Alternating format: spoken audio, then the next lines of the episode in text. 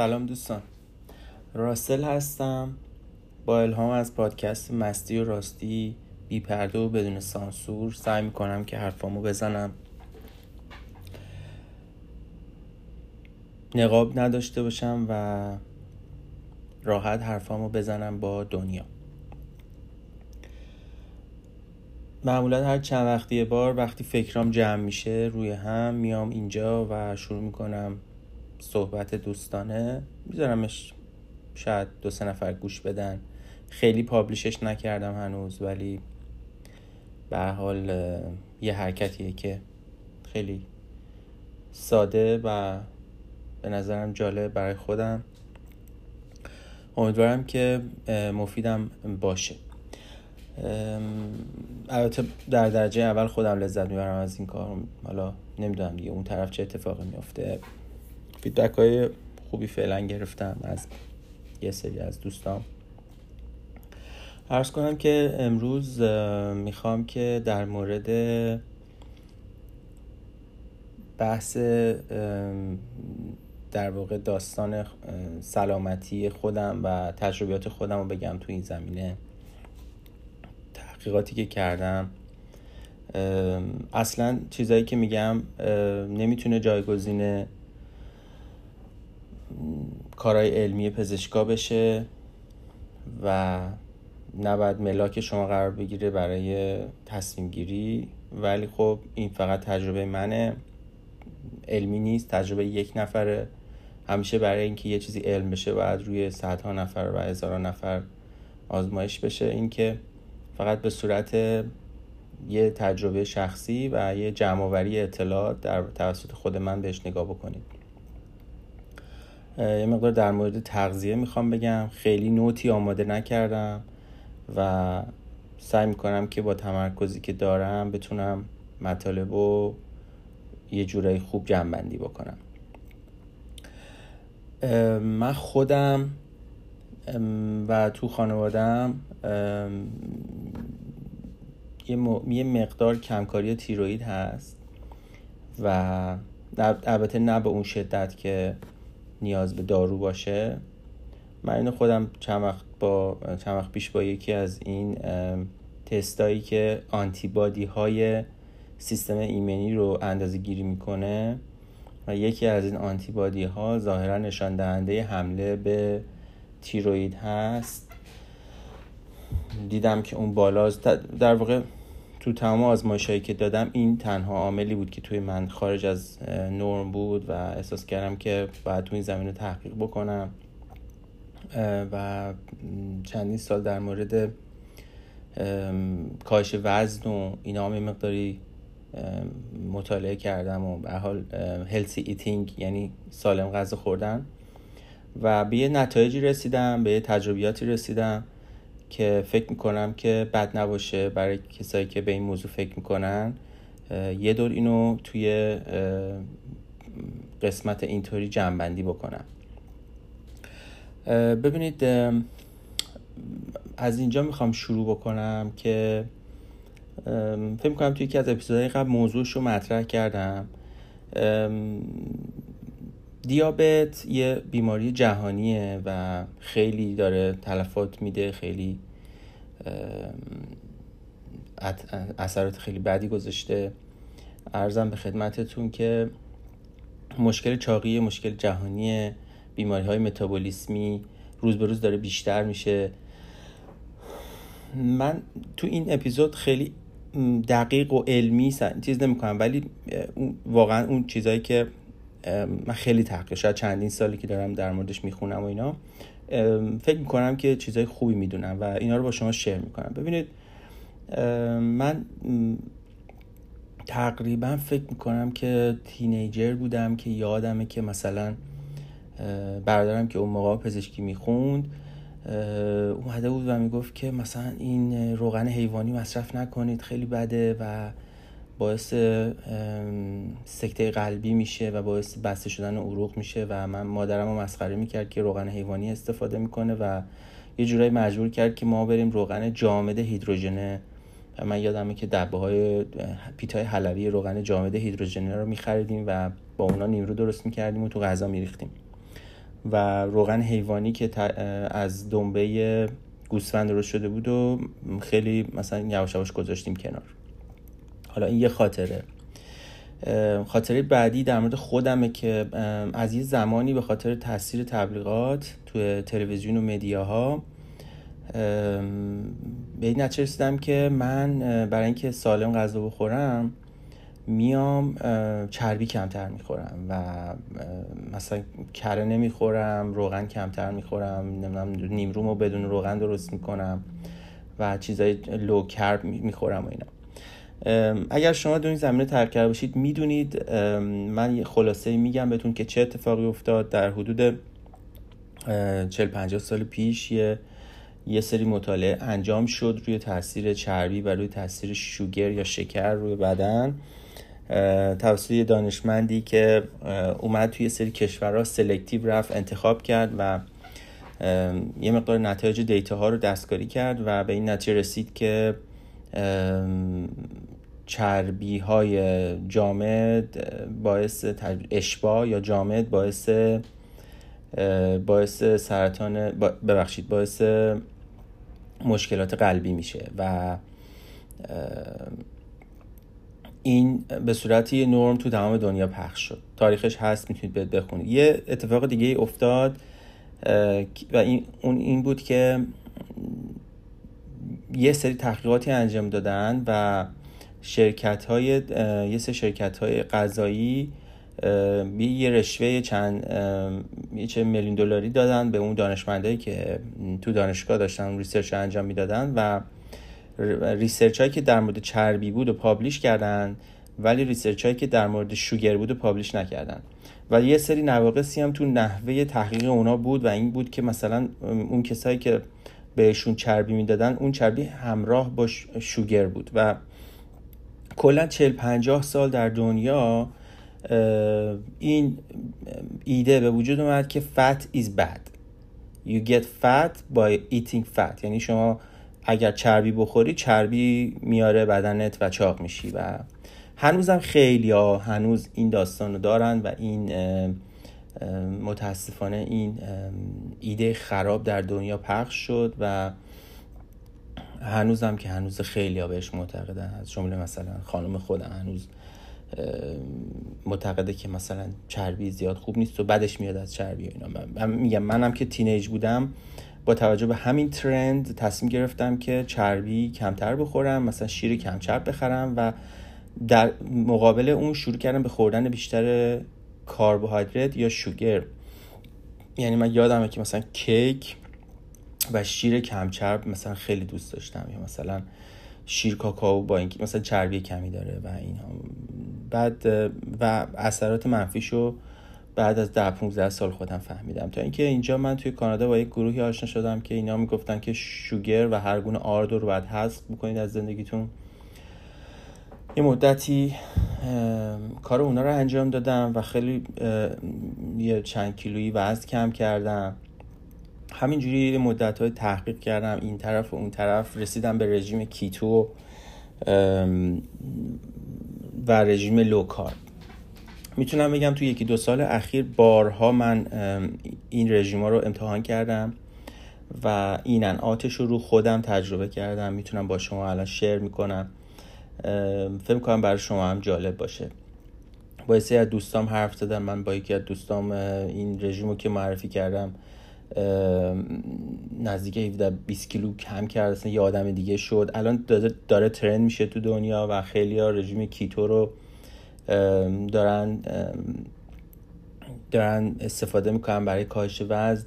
من خودم فکر می‌کنم که بحثای اوتو ایمیون که خیلی داره تلفات میده تو دنیا و حتی دیابت اینا همش با نخوردن کار حل میشه.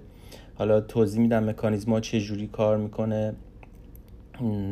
خیلی خوشحال میشم بیان ایرادای حرفای منو بگیرن. دکترها کسایی که اصلا من برادر خودم فوق تخصص قدرت حالا خیلی البته با هم مکالمه ای نداریم ولی می‌تونه نقد بکنین. همه می‌تونین حرفای من نقد بکنین. یا مبنای تجربیات و تحقیقات شخصی منه. ببینید داستانی که هستش حالا بعد از اون ماجراهایی که چیز شد من الان به این نتیجه رسیدم که کربوهیدرات خودم رو محدود بکنم. نمیگم که صد درصد موفق شدم یا اینکه می‌تونم این کار بکنم ولی تجربیاتم رو می‌تونم دقیق با شما در میون بذارم. مطمئنم به درد بعضی خواهد خورد. ببینید چیزی که وجود داره ما بدن ما دو تا سوخت داره که باش انرژی تولید می‌کنه و کارهای حیاتی رو انجام میده.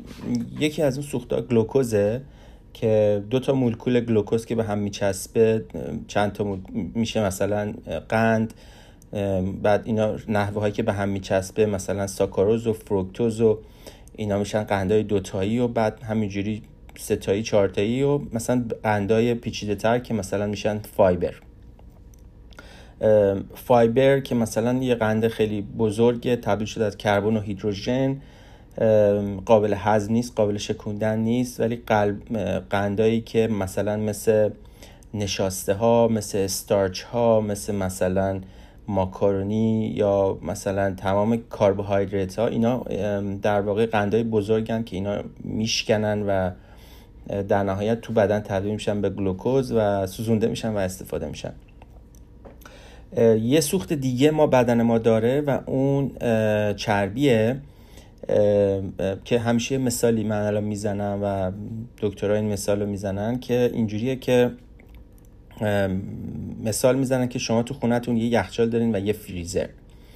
زمانی که تو یخچالتون اون چیزهایی که تو یخچالتونه در واقع میشه گلوکوز و اون چیزهایی که تو فریزرتونه میشه چربیا شما همیشه اول میرید سراغ یخچال. در یخچال واز می‌کنید یه چیزی برمیدارید در توش مثلا می‌خورید. زمانی که یخچالتون تموم میشه میرید سراغ فریزر و از توی فریزر در میارید چیزایی که آن فریز می‌کنید و استفاده می‌کنید. تو بدن دقیقا همین مثال درسته. یعنی گلوکوز مثل یخچاله چربی مثل فریزره. همیشه بدن اول گلوکوز رو میسوزونه و بعد از اینکه گلوکوز رو سوزون تموم شد میره سراغ ذخایر چربی که چربی رو در بیاره و بسوزونه.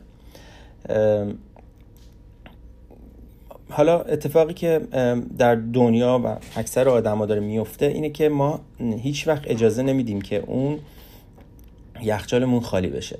یخچالمون در واقع ذخیره گلوکوز بدنمونه. عدد دقیق ندارم ولی حدود مثلا بین 100 تا 300 گرم کلا بدن ما ظرفیت ذخیره سازی قند رو داره قند یا همون گلوکوز رو داره که اینو به صورتهای مختلف ذخیره می‌کنه. توی عضلات نگه میداره یه مقدارش رو توی کبد نگه میداره یه مقدارش هم محلول در خون هستش که بهش میگن قند خون. حالا اتفاقی که در برای من افتاد و برای میلیون ها نفر بیلیون ها نفر در دنیا داره میفته اینه که ما به صورت مداوم شروع می‌کنیم کربوهیدرات وارد بدنمون کردن. زمانی که اول اینو بگم که کربوهیدرات ها توی بدن ما خیلی خیلی مقادیر خیلی مقدارش تنظیم باید باشه. یعنی اگر که زیاد بره توی خون خیلی عواقب بدی داره. مثل کوری و زخمای دیابتی و اینا که اتفاق میفته به خاطر همین بدن به شدت تلاش مبارزه می‌کنه که این این قند رو توی لول استاندارد خودش نگه داره و تمام این آدمایی که انسولین می‌زنن در واقع می‌خوان قندشون رو توی استاندارد تو رنج خودش نگه دارن. در واقع یه چیز سمیه. قند یه چیز سمیه تو بدن اگر از حدش بره بالاتر. یه حد مینیمومی بدن ما نیاز داره به قند که اون توی خون هستش و بدن اینو از سورسای مختلفی می‌تونه تولید بکنه. مکانیزم های دقیق علمیشو نمی‌خوام واردش بشم ولی شما حتی اگر که کربوهیدرات هم نخورید بدنتون اون مقدار مینیموم قند رو براتون تولید می‌کنه و دیبیتی که الان داغه در دنیا که یه سری از پزشکا میگن که اصلا بدن ما به کربوهیدرات نیاز نداره و ما بدون کربوهیدرات می‌تونیم زندگی بکنیم. چرا؟ چون بدن ما خوش تولید می‌کنه اون مقدار کمو که نیاز داره.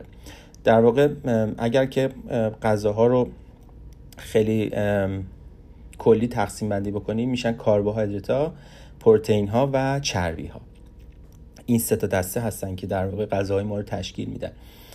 حالا بریم جلوتر. من بهتون میگم که اتفاقی که میفته اتفاقی تو بدن میفته وقتی که شما قندو در واقع بیشتر از حد ظرفیت بدن مصرف می‌کنید. حالا اول اینو بگم که چه اتفاقی داره میفته. ما به صورت مداوم به صورت استاندارد جهانی اینه که ما هفته ببخشید روزی سه بار سه وعده غذا بخوریم و تو سه وعدهمون هم داریم کربوهیدرات می‌خوریم. مثلا صبح نون می‌خوریم با چای شیرین تو شکر میریزیم زور برنج می‌خوریم شبم نون می‌خوریم. نون برنج شکر اینا تمام همشون کربوهیدراتن خیلی تفاوت اساسی با هم ندارن. سیب زمینی استارش اینا در نهایت وقتی که هضم میشن همشون میشکنن تبدیل به گلوکوز.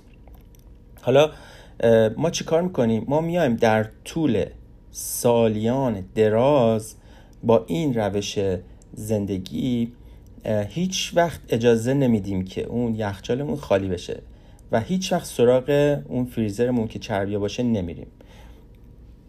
اتفاقی که میفته ما بدنمون دو تا فاز داره.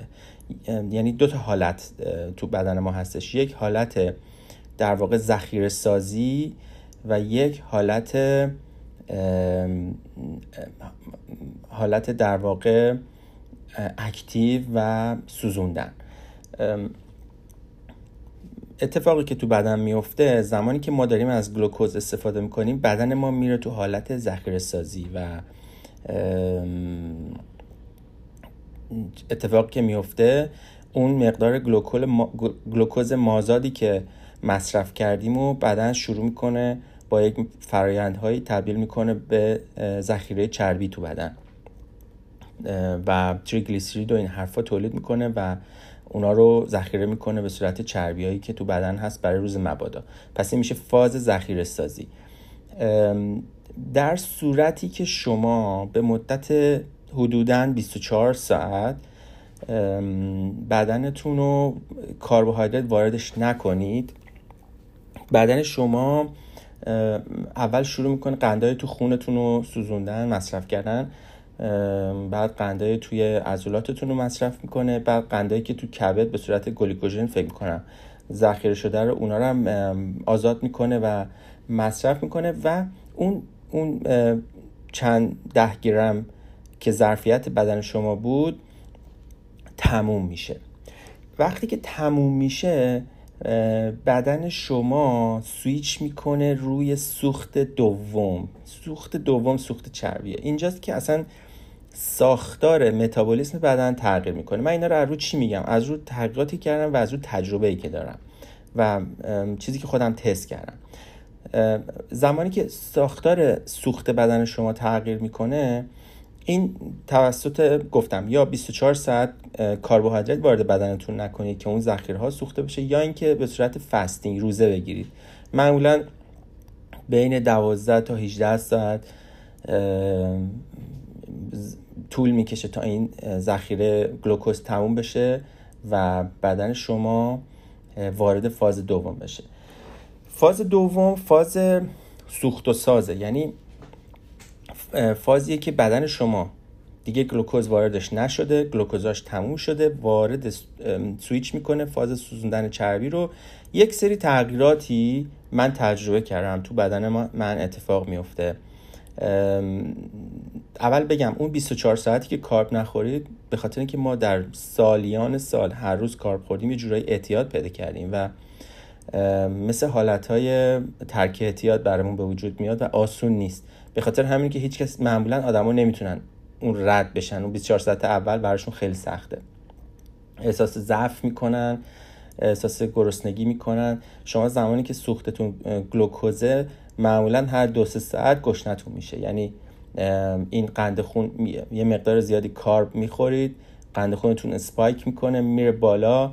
بعدا احساس خطر می‌کنه شروع می‌کنه انسولین زدن. انسولین قنده رو جمع می‌کنه از توی خون. قند خونتون میفته بعد نیم ساعت یه ساعت.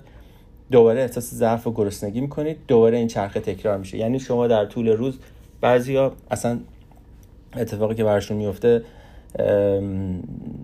مثلا هی اسنک می‌خورن روزی شیش وعده غذا می‌خورن و من خودم اینجوری هم و هیچ وقت سیر نمیشی. هی باید کارب بخوری کارب بخوری. از صبح تا شب بعد هر دو ساعت یه بار مثلا یه شکلاتی یه چیزی حداقل یه کاربی وارد بدنت بکنی که این هی این قند خون تو میفته پایین بیاری بالا میفته پایین بیاری بالا. حالا اون برش هم توضیح میدم این برش هم توضیح میدم. یعنی زمانی که شما اون یخچاله تموم شد گلوکوزاتون تموم شد میاد در واقع وارد سوزوندن چربی میشه. اینجا بدن چی میشه؟ بدن میگه که آقا گلوکوز دیگه وجود نداره. شروع کنیم. سویچ کردن روی چربی و این خیلی راحت حداقل در مورد من اینطوریه که بلا فاصله انرژی زیادی توی بدنم احساس می‌کنم. اولین باری که من وارد این شدم انقدر انرژی شدیدی بود که اصلا یوگایی که می‌کردم باور نکردنی بود. همین امروز که من دارم این حرف رو می‌زنم دو سه ساعت پیش همینجوری شروع کردم پیاده روی. یا مثلا اوایلش من یادم که 17 طبقه خونمون رو پیاده می‌رفتم. برای اینکه یه انرژی خیلی مفید و خیلی جالبی تو بدنم تولید می‌شد. به خاطر که برای اولین بار این سوخت جدید رو تجربه می‌کردم. بهش میگن فاز ketosis. این فاز ketosis فاز سوزوندن بدن سیستم ایمنی بدن شروع می‌کنه تقویت شدن و خیلی مزایای زیادی داره.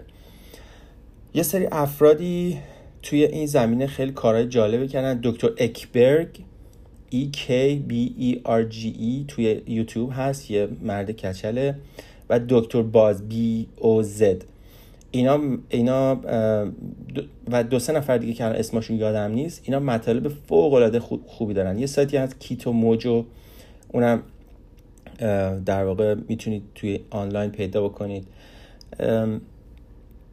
حالا شما وقتی وارد فاز ketosis میشید بدنتون شروع می‌کنه از سوخت چربی که ذخیره کرده بوده قبلا استفاده کردن انرژی مفید بهتون میده یواش یواش.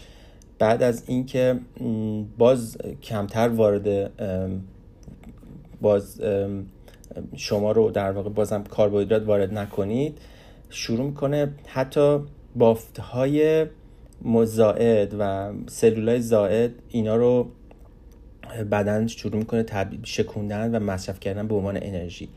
و حتی در فازهای بالاتر وارد اتوفاژی میشه. اتوفاژی زمانی که بدن 24 ساعت 36 ساعت کالری واردش نشده. فست روزه بوده و یک پاکسازی می‌کنه سلولای ضعیف مرده هر چیزی که تو بدن هست بافتای چربی اینا رو شروع می‌کنه به تدریج به تدریج سوزوندن و استفاده کردن. و اینجا تو این حالتی که شما وارد میشید دیگه اون فلاکچویشن قند خونتون رو ندارید قند خونتون حدودا ثابت میشه. یه نوسان خیلی کمی می‌کنه. و شما یک انرژی مداوم دارید در طول روز. خوابتون خیلی بهتر میشه. در مورد من اینطوری بوده.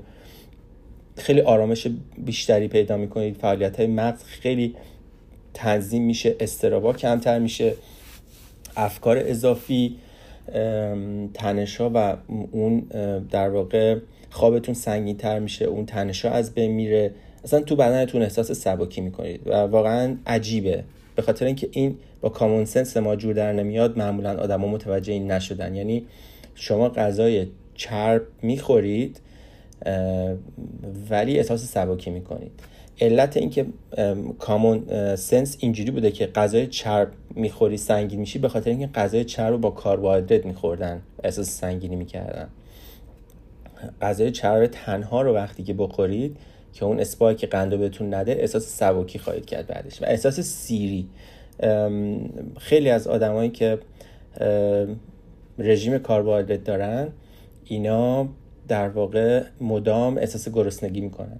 اولین بار احساس سیری رو زمانی تجربه می‌کنید که برید وارد فاز کیتوسیس بشید. انگار که سیستم گوارش بدنتون تعطیل میشه شت داون میشه نیازی به خوردن غذا ندارید ولی انرژی دارید. این خیلی تجربه جالبیه. حتما توصیه می‌کنم که یک بارم که شده تو زندگیتون این, این امتحان رو بکنید 24 ساعت کربوهیدرات نخورید. اینجا رو من می‌تونم تضمین بدم که خطری نداره براتون. چون خودم امتحان کردم. البته باز با دکترتون مشورت کنید. البته بگم دکترها نظرات مختلف دارن. اگر بخواید تحقیق کنید به نظر من اون دو تا دکتری که معرفی کردم دکتر باز و دکتر اکبرگ بی او زد اکبرگ هم با کی توی اینترنت سرچ بکنید توی یوتیوب و تحقیق بیشتری بکنید. اون جایی که دیگه می‌خواستم بگم حالا از اون طرف ماجرا چی میشه؟ از اون طرف ماجرا زمانی که شما اون یخچالتون رو پر می‌کنید. یعنی نزدیک 100 گرم 200 گرم کربوهیدرات می‌خورید ذخایر بدنتون پر میشه و بعد اضافه بر اون دوباره کربوهیدرات می‌خورید. این بدن رو دچار یک شوک می‌کنه بدن شروع می‌کنه لوزول مده هی انسولین زدن که اونو بیاره پایین. هی انسولین زدن که اونو بیاره پایین. این هی مداوم تکرار میشه و در نهایت به جای می‌رسه که دیگه اون انسولینا کار نمی‌کنه. هی انسولین می‌زنه که اون قندا رو جمع بکنه از توی خون بهش میگن insulin resistance. تمام افراد چاق insulin resistance دارن. بعدا دچار inflammation میشه یعنی تورم پف می‌کنه بدن.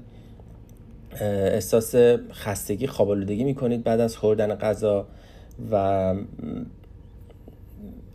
در نهایت در طولانی, در طولانی مدت باعث از کار افتادن لوزالمده و از کار افتادن سلولای بدن در دریافت جمع کردن اون قند خون میشه و که به عنوان دیابت شناخته میشه. یعنی کسایی که دیگه بدنشون توانایی جمع کردن اون قند اضافی رو نداره.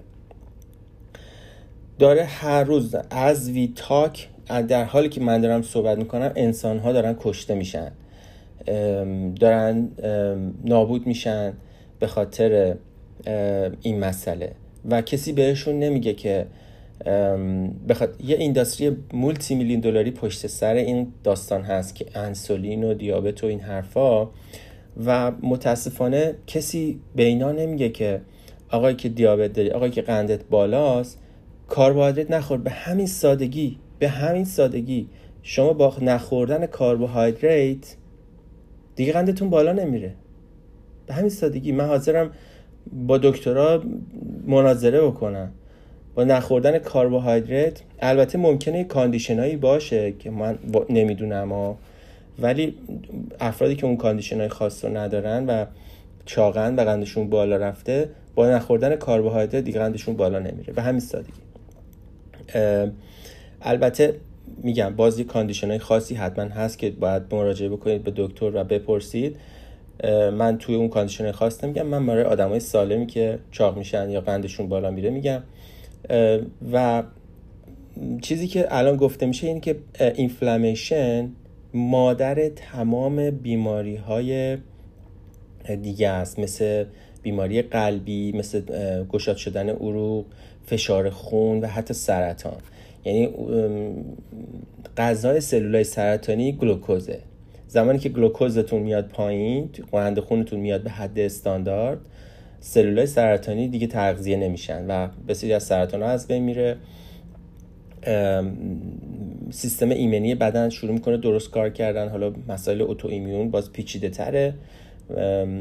ولی خیلی از مسائل اوتو ایمیون هم چیزی که من معتقدم ارتباط پیدا می‌کنه به بحث تغذیه و شوگر. یعنی شوگری که باعث اینفلامیشن میشه سیستم ایمنی بدن تحریک می‌کنه سیستم ایمنی بدن حمله می‌کنه و شروع می‌کنه حالا به اتفاقاتی که من حالا زیاد وارد اون قسمت نمی‌خوام بشم. پس خیلی ساده. ببینید ما سه تا ماده غذایی داشتیم. کربوهیدرات چربی پروتئین. ketosis چیه؟ ketosis میگه شما میزان کربوهیدراتتون رو انقدر کم بکنید که برسه به زیر حدودا 20 تا 50 گرم 20 30 گرم در روز. خب زمانی که این اتفاق میفته اون یخچال خونتون یعنی اون ذخیره کربوهیدراتتون هیچ وقت سرریز نمیشه. همیشه یه مقداری ظرفیت داره و بدنتون روی حالت لب مرز یا اینکه روی حالت سوخت چربی کار می‌کنه.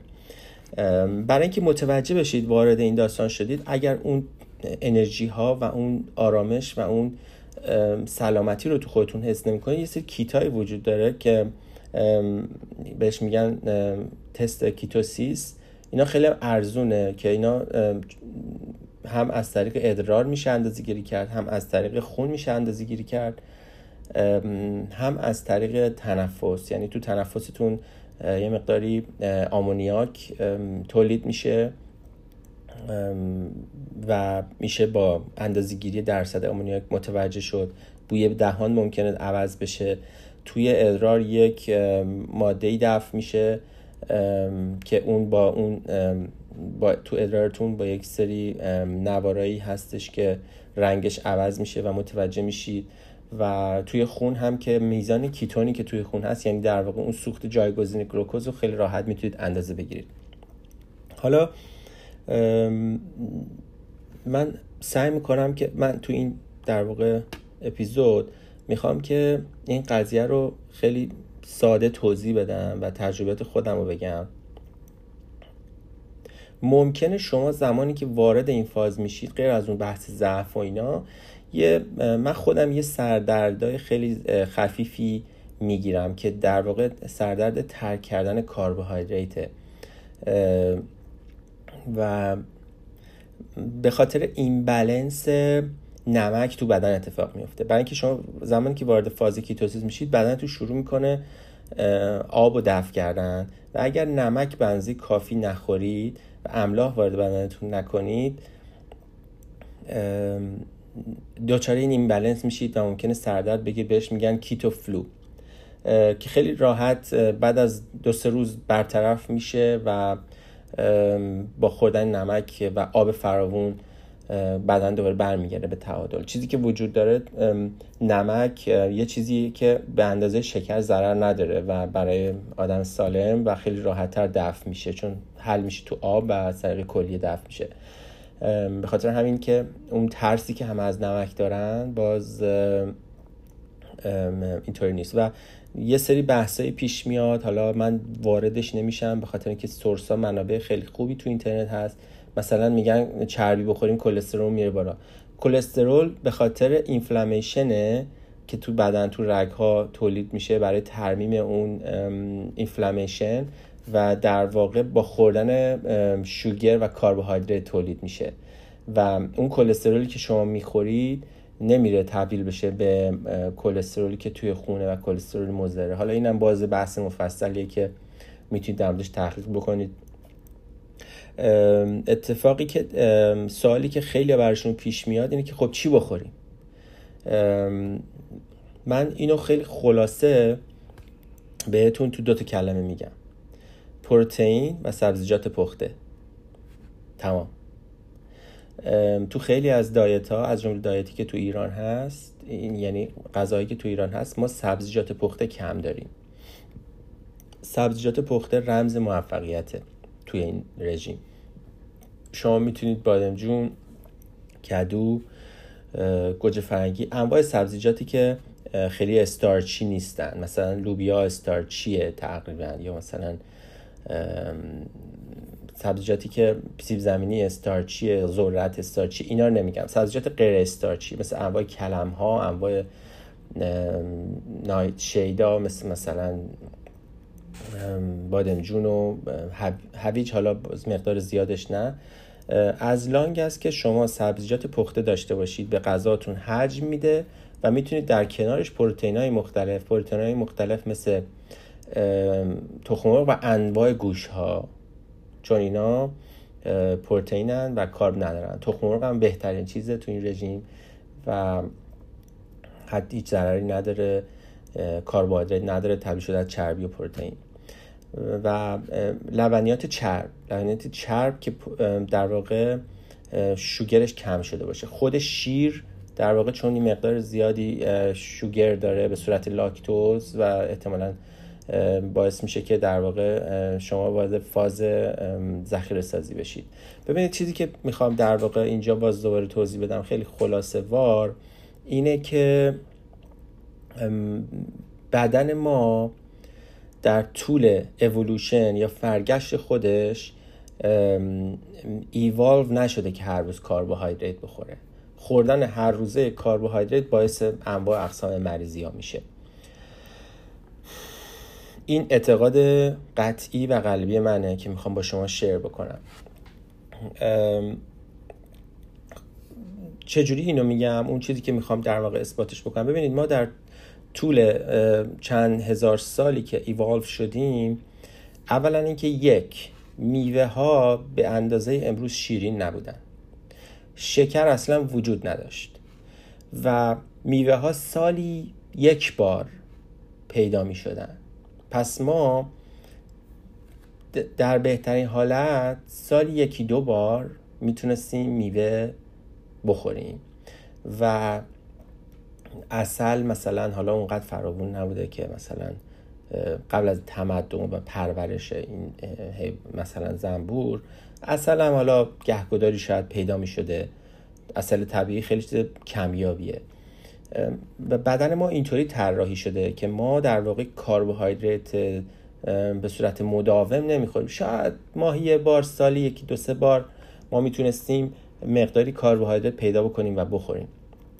و اون کشاورزی به اون شدت که گندم رو بگیریم ریفاین بکنیم و باش آرت درست بکنیم بخوریم هم خیلی وجود نداشت. یعنی هانتر گردرر بودیم. ما انسانایی بودیم که تو طبیعت میگشتیم و غذا پیدا می‌کردیم. و می‌دونم این دیبیت هست که میگن نه ما گیاهخواریم یه سری میگن ما گوشخواریم. من فقط رو بحث کربوهیدراتش دارم الان بحث می‌کنم و میگم که ما انسان ها کربوهیدرات نمیخوردیم به مقداری که امروز می‌خوریم. ولی در مقابلش با شکار کردن پروتئین و چربی میخوردیم و نکته ای که الان می‌خوام اینجا باز کنم بحث فستینگه. هیچ موقعی در طول تاریخ اولوشن انسان انقدر غذا فراوون نبوده که غیر از این چند زمان اخیر غذا انقدر فراوون نبوده که ما روزی سه وعده پر بتونیم غذا بخوریم. یا روزی شیش بار بتونیم اسنک بخوریم و همیشه ممکن بوده که چندین روز ما غذا گیرمون نیاد. و بدن ما بدن ما مکانیزم هایی در خودش تعبیه شده که ما چندین روز غذا نخوریم. و این در واقع بحث فستینگ یا روزه رو ثابت می‌کنه که تو تمام ادیان توصیه شده که روزه بگیریم. من الان که از طرفدارای پرپا قرص روزم. هر موقع بتونم 17 ساعت 18 ساعت حتی تا 24 ساعت هم اگر بتونم روزه می‌گیرم. خیلی ها هستن تا 36 ساعت 72 ساعت حتی 3 4 روز روزه می‌گیرن ولی آب می‌خورن. بهش میگن water fasting آب هم مقدار کم می‌خورن. یا نمک حتی آب و نمک کالری نداشته باشه. برای کسی که شروع می‌کنه اصلا توصیه نمی‌کنم که بیاد همون اول بسم الله شروع بکنه به در واقع خوردن خوردن fast کردن. من یه مکانیزمی رو یادداشت کرده بودم در مورد fasting. اینجا براتون میگم. یعنی در مراحل کسی که می‌خواد این قضیه رو امتحان بکنه یا فستینگ رو امتحان بکنه مراحلش ایناست. همیشه بهتون میگم که این مراحل رو حتما طی بکنید. هیچ وقت نپرید رو مرحله آخر چون نتیجهش زده شدنه. ببینید مرحله اول educate yourself. حتما خودتون رو ترین بکنید. قبلش بدونید دارید چی کار می‌کنید. برای اینکه اگه این کار نکنید خودتون رو دقیق کانسپت رو نگیرید. میرید امتحان می‌کنید زده میشید برمیگردید میگید نه بابا چرت بود. پس educate yourself. تحقیقی که انجام شد بین آدمایی که تونستن رژیم بگیرن و رو رژیمشون بمونن تنها آدمایی تونستن رو رژیماشون بمونن رژیم سالم که اینا با افراد دیگه در واقع گروه هایی بودن که به هم کمک می‌کردن. هیچ آدمی به تنهایی نمی‌تونه این کار بکنه. خیالتون راحت بکنه. پس یه نفر پیدا بکنید که ساپورتتون بکنه. من شاید بتونم اون مقداری که می‌تونم مثلا کمکتون بکنم ولی حتما پیدا بکنید یه نفری که این کار کرده می‌دونه و ساپورتتون بکنه. چون این کار کار تنهایی نیست کار سختیه. قدم اول بعد از این دو مرحله اینه که بین غذاهاتون هیچی نخورید. یعنی در طول روز فقط سه وعده غذا بخورید. اسنک رو حذف بکنید از زندگیتون. مرحله دوم اینه که شکر رو از زندگیتون حذف بکنید شکر صنعتی رو و چیزهایی که تو شکر داره مثل تمام غذاهایی که بیشتر غذاهایی که تو شکر زیاد داره یا میوه های خیلی شیرین رو حذف بکنید. مرحله بعدی نونای سفید و کلا نون رو حذف بکنید. و غذاهای high glycemic یعنی غذاهایی که به قند خونتون spike میده همه رو حذف بکنید. میوه های شیرین میوه های شیرین حجم زیاد. ببین اینجا concept ی داریم. بهش میگن که میز سرعت آزاد شدن گلوکوز توی خون. شما می‌تونید 10 گرم کربوهیدرات 10 گرم گلوکوز مستقیم بخورید. بلا فاصله که می‌خورید وارد خونتون میشه اون 10 گرم و از دستگاه گوارش رد میشه. قند خونتون رو میفرسته هوا. و اون نوسان و اون افتضاحی که تو قند خونتون به وجود میاد. ولی می‌تونید 10 گرم کربوهیدرات بخورید که این 10 گرم کربوهیدرات در طول 3 4 ساعت آزاد میشه. و یک bump خیلی ملایم میده به قند خونتون. این دوتا فرقشون اولی high glycemic دومی low glycemic. چیزای high glycemic و مثل چیزای خیلی شیرین و و چیزایی که شکرهای ساده دارن رو حذف بکنید. مرحله بعدی که می‌تونم بهتون توصیه بکنم اینه که دوازده ساعت بذارید eating window یعنی اینکه مثلا از ساعت هفت صبح تا هفت شب غذا بخورید. از هفت شب تا هفت صبح دیگه هیچی نخورید. هیچی نخورید. بهش میگن که در واقع دوازده ساعت fasting. شما از مثلا فرقی نمی‌کنه. اگه نه شب شام خوردید تا نه صبح فردا. اگه شیش, ب... شیش شب شام خوردید تا شیش صبح فردا هیچی نخورید. مرحله بعدی میشه مرحله اینکه اسکیپ وان میل یعنی اینکه میشه دو وعده در روز. یا بهش میگن 16 8 16 8 جوی ترین حالت به روزه مذهبیه توی اسلام. و 8 ساعت در روز شما غذا می‌خورید. کم هم نخورید توی شروع کار تا جایی که می‌تونید بخورید تا جایی که سیر بشید. و چربی رو حتما بخورید. برای اینکه چربی بهتون کمک می‌کنه تو اون 16 ساعته بتونید دووم بیارید. و بعد از اینکه چند روز با 16 8 آشنا شدید یعنی 8 ساعت خوردن غذا و 16 ساعت روزه نخوردن غذا یعنی 16 ساعت نخوردن کالری. می‌تونید تو اون 16 ساعت چایی بخورید. کافی بعضیا می‌خورن. یعنی آب می‌خورن نمک می‌خورن ولی چیزایی که کالری داره نمی‌خورن که اون 16 ساعت در واقع بدن وارد یواش یواش وارد فاز کیتوسیس بشه. بعد از اینکه این مرحله رو امتحان کردید همون 16 8 که امتحان کردید حالا سعی می‌کنید تو اون 16 تو اون 8 ساعتی که غذا می‌خورید کربوهیدرات رو کم بکنید و برسونید به زیر 50 گرم در روز.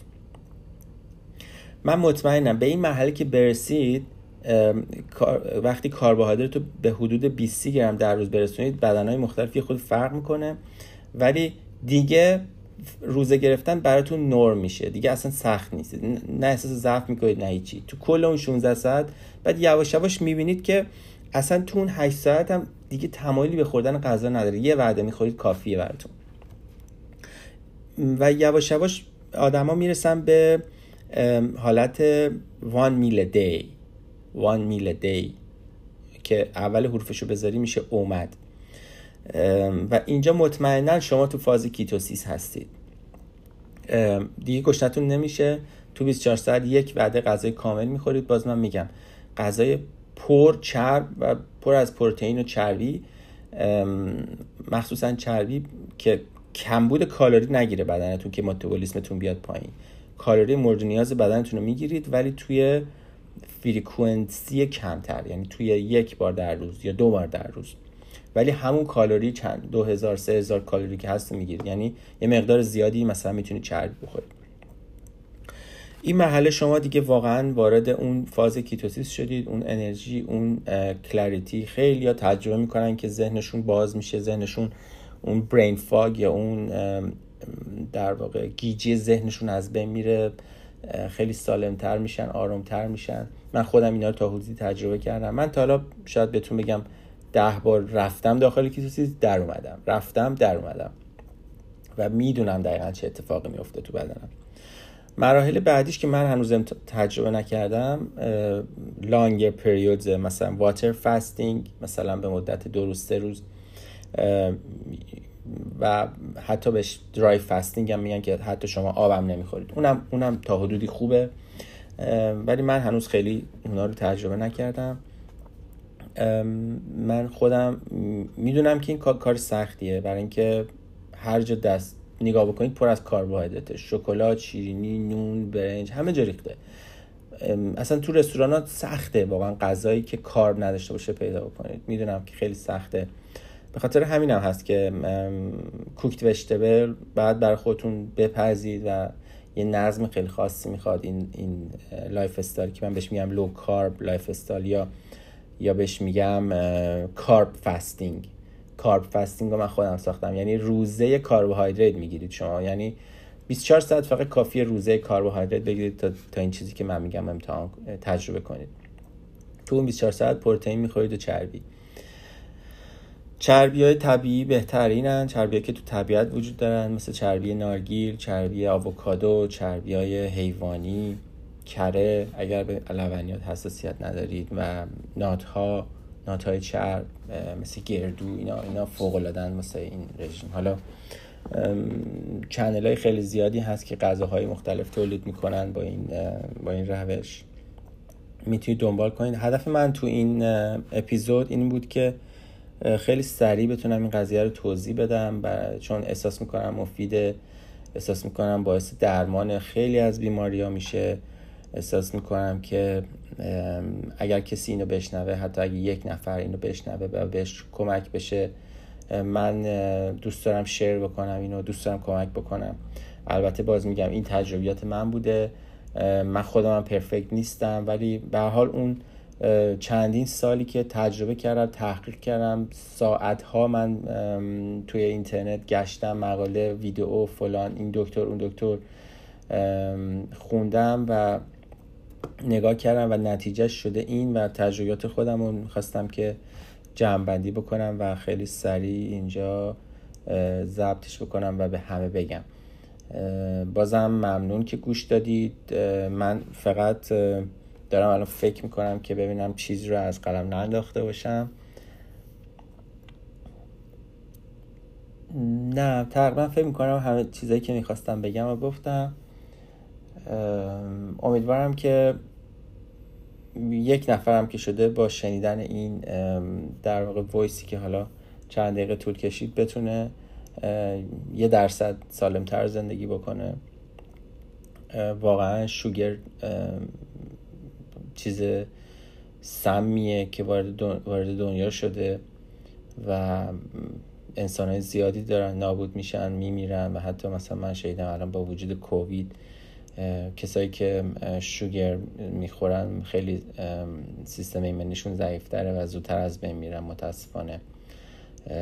و چاقی هم که خیلی مرض بزرگیه و در مورد روزه خیلی اعتقاد دارم بهش. خیلی به نظرم چیز مفیدیه. جایزه نوبل گرفت در چند سال اخیر یه نفر به خاطر کشف اثرات روزه توی اتوفاژی اتوفاژی یعنی بدن خودشو می‌خوره سلولای زائد سلولای سرطانی چربیایی که ذخیره کرده اینا رو میسوزونه از بین می‌بره و بدن حتی در مراحل بعدی در روزهای طولانی مدتتر هورمون رشد تو بدن به شدت بالا میره و هورمون رشد باعث برعکس کردن پروسه پیری میشه که من هنوز خیلی تجربه نکردم چون من نتونستم هنوز خودم برم توی اون روزه های بلند مدت تر ولی در واقع باعث برعکس کردن فرایند پیری میشه.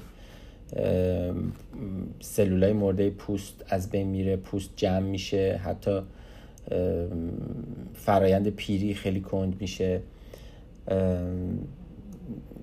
اینا همش research های جدیده هنوز توی استاندارد مدیسین نیومده. هنوز دکترها اگه کسی دیابت داشته باشه بهش انسولین میدن که درمان نمی‌کنه فقط قند به صورت مصنوعی میاره پایین به صورت موقت طرف دوباره میره قند می‌خوره میره بالا و این نوسان ادامه داره و یه پولی کلانی هم میره تو جیب شرکت هایی که برای دیابت هستن.